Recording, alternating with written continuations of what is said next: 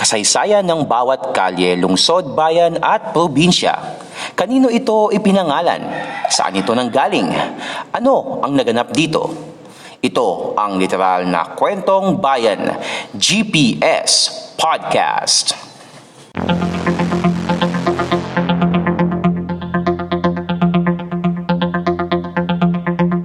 GPS Podcast.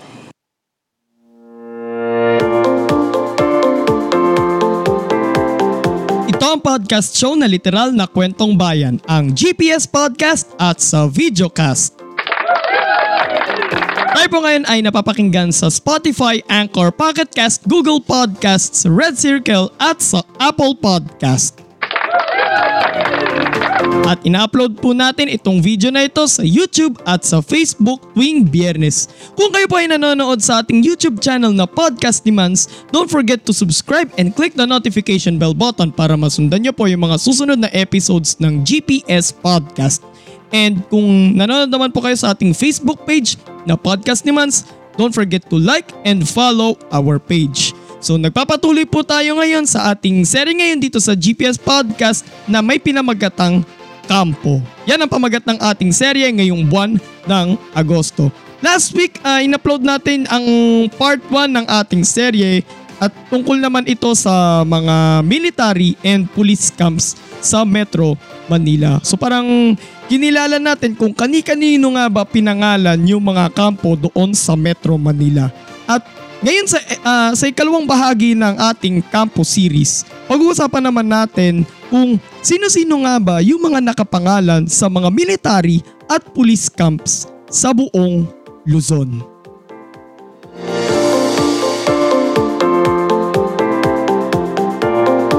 Bawat kalye, bawat kanto, may kanya-kanyang kwento. Tunghayan dito sa GPS Podcast.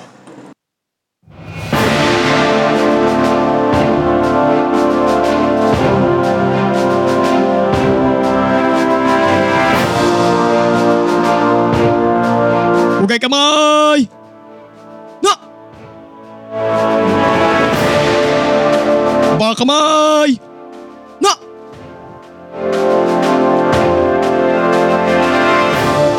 Pag sinabing pugay kamay, konting ano lang ah, share ko lang. Pag sabing pugay kamay tapos may go signal na na, ibig sabihin nun, hand salute yun. Okay? Tuturuan ko lang kayo. Ang tamang pagsaludo is dapat hindi makikita yung yung palad at saka yung thumb. So dapat naka ganito dapat yan. And yung braso mo ay dapat nakapantay dapat sa balikat mo. Kapag ikaw ay, let's say halimbawa naka-sombrero, sa mga nagano to, sa mga nagsi-C80 tsaka sa mga nag-ROTC, kapag ikaw ay naka-sombrero, yung saludo mo ay dapat nandun sa dulo ng visor. Kung halimbawa naka, eto katulad ito, nakasalamin ka, dito ka sa dulo ng uh, ng salamin. And kung wala naman, let's say, ubarin ko to sandali. Kung wala naman, sa dulo ng kilay. Okay? So again, yung kamay, hindi dapat kita yung palad, hindi rin dapat makikita yung yung thumb. Yung braso, naka-elevate dapat yan, pantay sa balikat. And yung pagsaludo, kung walang, kung halimbawa, naked lang yung muka sa kilay, hindi kaya kung nakasombrero ka, sa visor. Okay? So share ko lang kung paano yung tamang pagsaludo. Okay? So mapunta tayo sa ating mga topic, mga military and police camps sa buong Luzon. Ating sisimulan ang paglalakbay sa mga kampo sa Ilocos Region, sa Ilocandia. Una ay sa Camp Oscar Florendo. Ito ang headquarters ng Police Regional Office 1 ang kanilang himpilan ay matatagpuan sa lungsod ng San Fernando sa La Union. Una muna silang humimpil sa Camp Diego Silang sa Barangay Carlatan mula nang maitatag ang Cordillera Command ng Philippine Constabulary noong April 1, 1989, hiwalay mula sa Regional Command 1. Itinatag ang Camp Oscar Florendo noong May 2, 1991 sa Barangay Parian.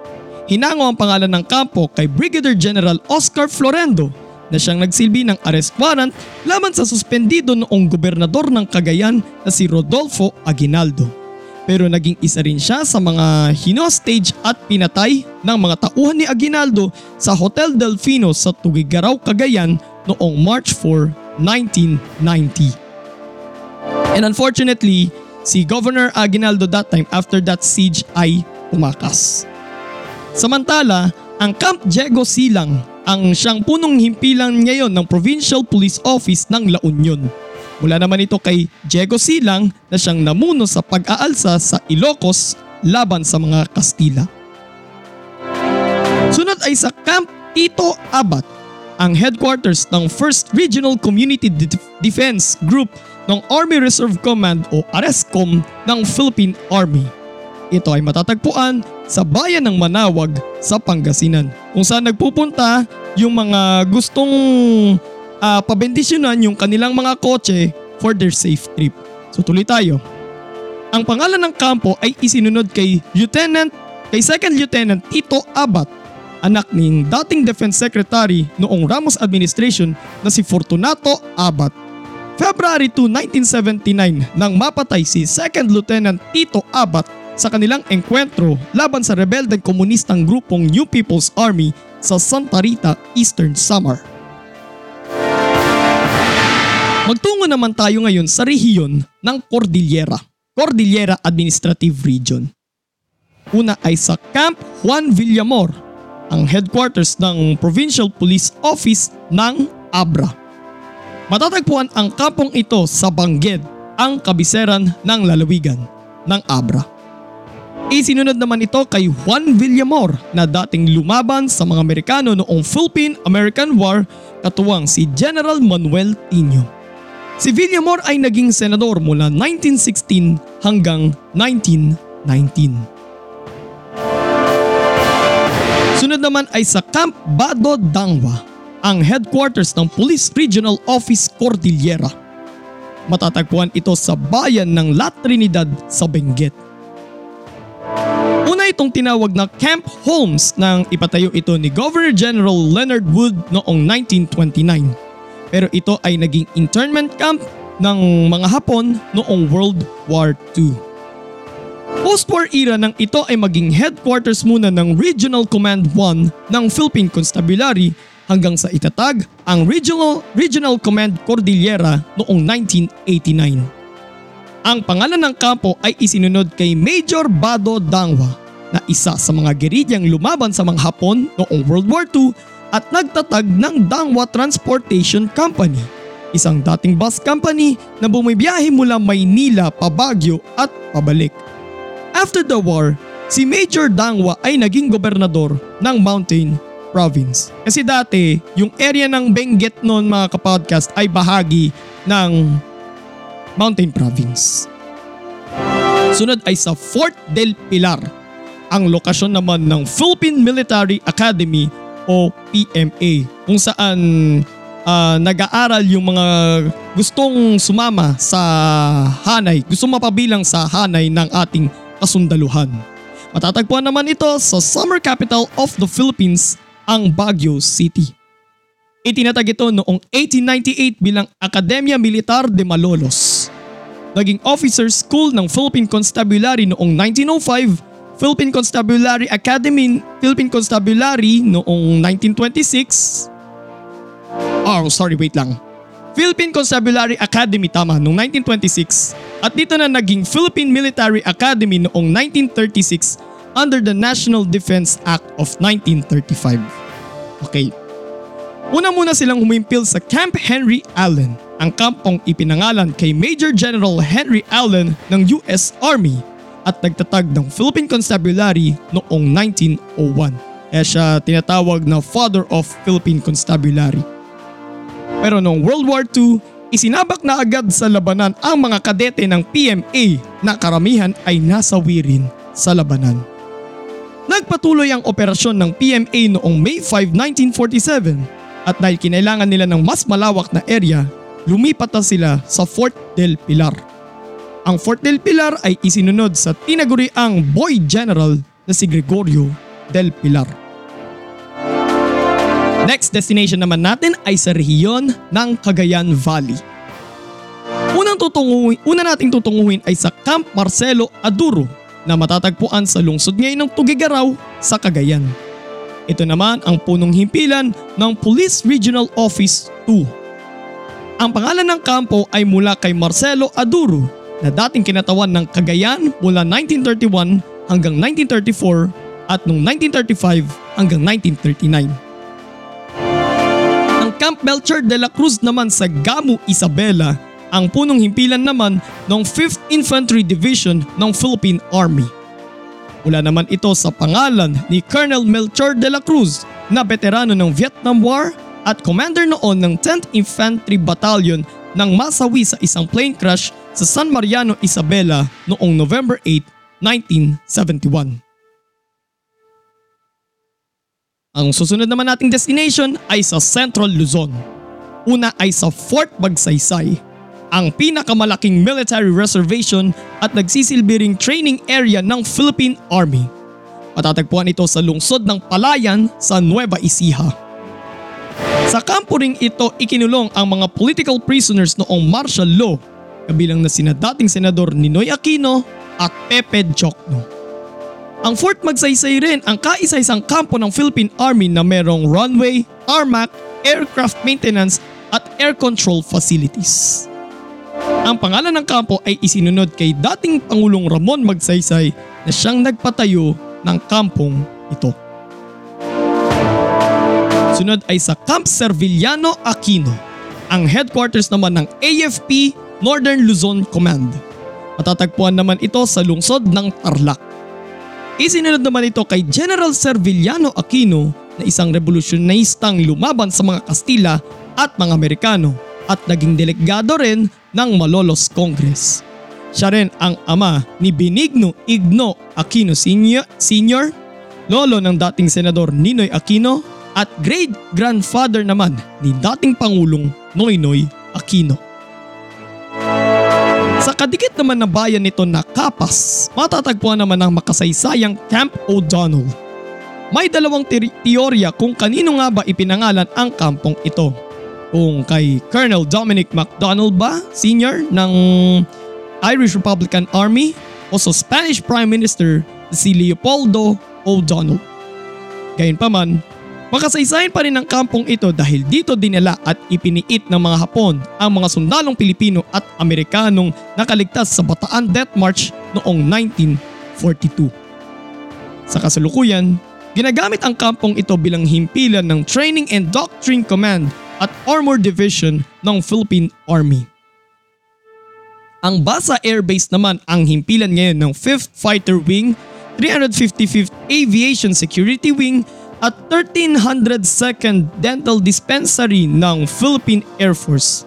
Ang ito ay matatagpuan sa bayan ng Florida Blanca sa Pampanga. Mula naman ang pangalan ng airbase sa bayaning piloto na si Lieutenant Cesar Basa ng Philippine Army Air Corps na namatay sa pakikipaglaban sa mga Hapon sa Himpapawid noong December 12, 1941. Matatagpuan naman sa San Fernando, Pampanga ang Camp Olivas, ang punong himpilan naman ng Police Regional Office 3. Itinatag ito noong 1917 bilang First Pampanga Cadre Camp ng Philippine Constabulary. Taong 1939 nang ito ay pinangalan ng Camp Olivas mula kay Captain Julian Olivas na nabaril at napatay ng apat na miyembro ng isang labor group noong July 12, 1939 habang pumapagitna sa isang labor dispute sa Pampanga Sugar Development Company o Pasodeco. Mula sa Hilaga, dadayuhin naman natin ang mga kampo sa Katimugang Luzon. Ang Camp Kapinpin ay ang headquarters ng 2nd Infantry Division ng Philippine Army na mas kilala rin bilang Jungle Fighter Division. Ang kanilang himpilan ay matatagpuan sa Tanay, Rizal. Dito rin pansamantalang ipiniit si dating Pangulong Joseph Estrada mula 2002 hanggang 2004 habang siya ay nililitis sa kasong plunder. Isinunod ang pangalan ng kampo kay Brigadier General Mateo Kapinpin, ang commander ng 21st Lightning Division ng Philippine Army na nakipaglaban rin sa mga Hapon noong World War II. Matatagpuan naman sa lungsod ng Calamba sa Laguna ang Camp Vicente Lim, ang punong himpilan ngayon ng Police Regional Office 4A. Itinatag ito noong 1937 bilang Camp Pasiano Rizal mula sa pangalan ng kuya ni Dr. Jose Rizal. September 10, 1951 nang palitan ang pangalan ng kampo at naging Camp Vicente Lim mula kay Brigadier General Vicente Lim na naging commander ng 41st Infantry, Infantry Division ng Philippine Army na lumaban din sa mga Hapon noong World War II. Pero sinasabing dinukot raw si Lim ng mga Kempeitai o mga Japanese military police noong 1944 at naiulat noon na nawawala.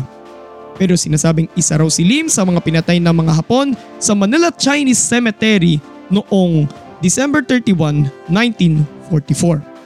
Isa rin si Vicente Lim sa tatlong taong makikita sa 1,000 peso bill. Ang Camp Vicente Lim ay una munang naging himpilan ng Regional Command 4 ng Philippine Constabulary hanggang sa maging Police Regional Office 4. Pero noong September 1, 2002, nahati sa dalawa ang PRO4 alinsunod sa Executive Order No. 103 na nagbubuo sa Calabar Zone o Region 4A na binubuo ng mga lalawigan ng Cavite, Laguna, Batangas, Rizal at Quezon at Mimaropa o Region 4B na binubuo naman ng Mindoro, Marinduque, Romblon at Palawan. Medyo pinagpapawisan tayo ng matindi. Sa kalapit naman itong lungsod ng Santa Rosa, matatagpuan ang Fort Santo Domingo. Itinayo ito noong 1877 bilang kuta ng mga gwardya sibil laban sa mga tulisanes ng Cavite. Noong panahon ng himagsikan, nagsilbi naman ni itong himpilan ni Governor General Jose de la Cambre laban sa hukbo ni General Emilio Aguinaldo. Nagsilbi rin itong kanlungan ng mga kababaihan ng Kabuyaw at Kalamba laban sa pang-aabuso ng mga Hapon noong World War II. Ginamit rin itong himpilan ng Philippine Army mula 1957 hanggang 1990 at ng Philippine National Police mula noong 1992. Sa kasalukuyan, ginagamit ang Fort Santo Domingo bilang himpilan ng Special Action Force ng Philippine National Police o PNP. Dito rin minsan nakakulong ang ilan sa mga naging political detainees katulad ni dating Pangulong Joseph Estrada, ng Moro National Liberation Front o MNLF founder Nur Miswari at sa kasalukuyan ang tinaguriang pork barrel scam queen na si Janet Lim Napoles. Matatagpuan naman sa Silang Cavite ang Camp Castañeda. Ito ang siyang nagsisilbing himpilan ng Philippine National Police Academy o PNPA kung saan nagsasanay ang mga gustong pumasok sa hanay ng kapulisan sa bansa. Bukod pa riyan, ang mga kadeteng sinasanay dito ay pinapasok rin sa Bureau of Jail Management and Penology o BJMP at sa Bureau of Fire Protection o BFP. Pagka-graduate nila. Okay? Itinatag ang PNPA noong August 26, 1977 under the Presidential Decree No. 1184. Una muna silang humimpil sa Fort Bonifacio at lumipat sila sa Camp Vicente Lim sa Calamba hanggang sa malipat na sila sa Camp Castañeda noong 1994. Ang pangalan ng kampo ay isinunod kay Mariano Castañeda. Isa rin siya sa mga lumaban sa mga Hapon noong World War II at, in- at itinalagang gobernador ng Cavite. Itinalaga rin si Castañeda bilang Provo Marshal General ng Philippine Army noong 1946 at naging Chief of Staff ng Armed Forces of the Philippines noong 1948. Ang Danilo Atienza Air Base naman ay isang air at naval base na matatagpuan sa Sangley Point sa lungsod ng Cavite. Dati itong naval base ng US Naval Station Sangley Point hanggang sa ma-turn over ito sa Philippine Navy at Philippine Air Force noong 1971. Dito nakabase ngayon ng 15th Stroke Wing, 451st Supply Squadron, 570th Composite Tactical Wing, 1308th Dental Dispensary ng Philippine Air Force at ang MF-30 at MF-40 Squadron at pati na rin ang Naval Air School Center ng Philippine Navy. Isinunod naman ito kay Major Danilo Atienza ng Philippine Air Force na siyang umatake sa mga eroplano ng mga sundalo ng coup noong December 1, 1989 nung panahon ng kudeta nung administrasyon ni Cory Aquino. Pero ito rin ang naging mitya ng kanyang buhay. Matatagpuan naman sa lungsod ng Lipa sa Batangas ang Fernando Air Base, ang himpilan naman ng Air Education and Training Command ng Philippine Air Force. Matatanaw mula sa kampong ito ang Bulkang Taal. Wow! Isinunod naman ito kay Lieutenant Colonel Basilio Fernando na namatay sa aksidente habang nagsasanay sa paglipad ng eroplano sa Oklahoma sa Amerika noong January 21, 1946. Matatagpuan naman sa lungsod ng Lucena sa lalawigan ng Quezon ang Camp Guillermo Nacar, ang headquarters ng Southern Luzon Command ng AFP. Isinunod naman, isinunod naman ito kay General Guillermo Nacar na isa sa mga opisyal ng Philippine Constabulary at pinuno ng 71st Infantry ng United States Army Forces in the Far East o USAFE noong World War II. Subalit siya ay nadakip, pinahirapan at sinasabi ring pinugutan sa Fort Santiago noong September 29, 1942. Sa kanya rin ipinangalan yung isang bayan sa Quezon Province, General Nacar. Tatawid naman tayo ng dagat upang tunguhin naman ang Camp Efighenio Navarro, ang punong himpilan naman ng Police Regional Office 4B.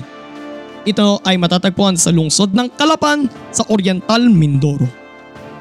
Itinatag ang PRO-4B noong September 1, 2002 alinsunod sa Executive Order 103 na naghahati sa Southern Tagalog Region o Region 4 into 2. Ang kampo ay ipinangalan kay General Efighenio Navarro na nagsilbing Provincial Commander ng 262nd Company ng Philippine Constabulary sa lalawigan ng Oriental Mindoro.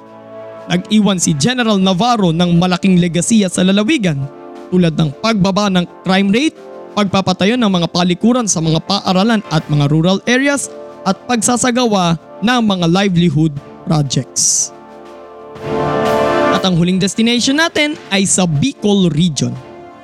Matatagpuan sa lungsod ng Legazpi sa Albay ang Camp Simeon Ola, ang punong himpilan ng Police Regional Office 5. Una muna itong tinawag na Reagan Barracks noong panahon ng mga Amerikano.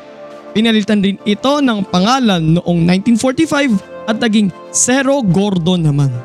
Pero ninais pa rin ng mga Bicolano na tawagin ang kampo sa dati nitong pangalan which is Reagan Barracks.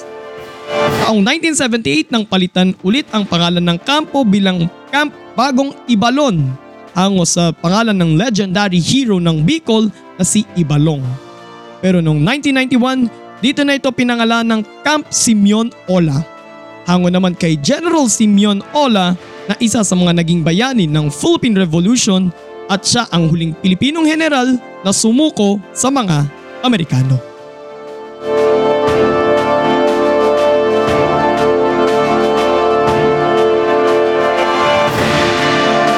GPS Podcast.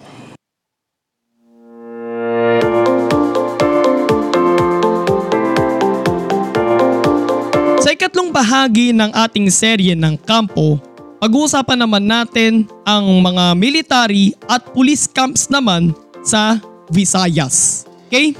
So kung nagustuhan niyo po yung episode natin ngayon mga kapodcast, like, comment, share, and subscribe sa ating YouTube channel na Podcast ni Mans and don't forget to click the notification bell button.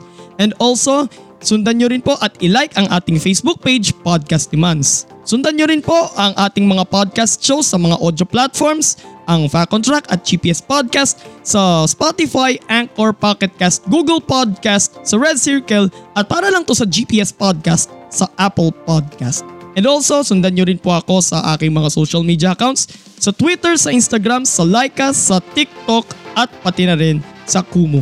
At abangan nyo po, magkakaroon na po ng separate Instagram account ang podcast ni Mans. And syempre, bukas meron ulit tayong coffee break alas 7 ng gabi sa Facebook Live ng podcast ni Mans. So ito po si Mans at ito ang podcast show na literal na kwentong bayan, ang GPS Podcast. God bless everyone. God bless the Philippines. Purihin po ang Panginoon. Happy weekend mga kapodcast.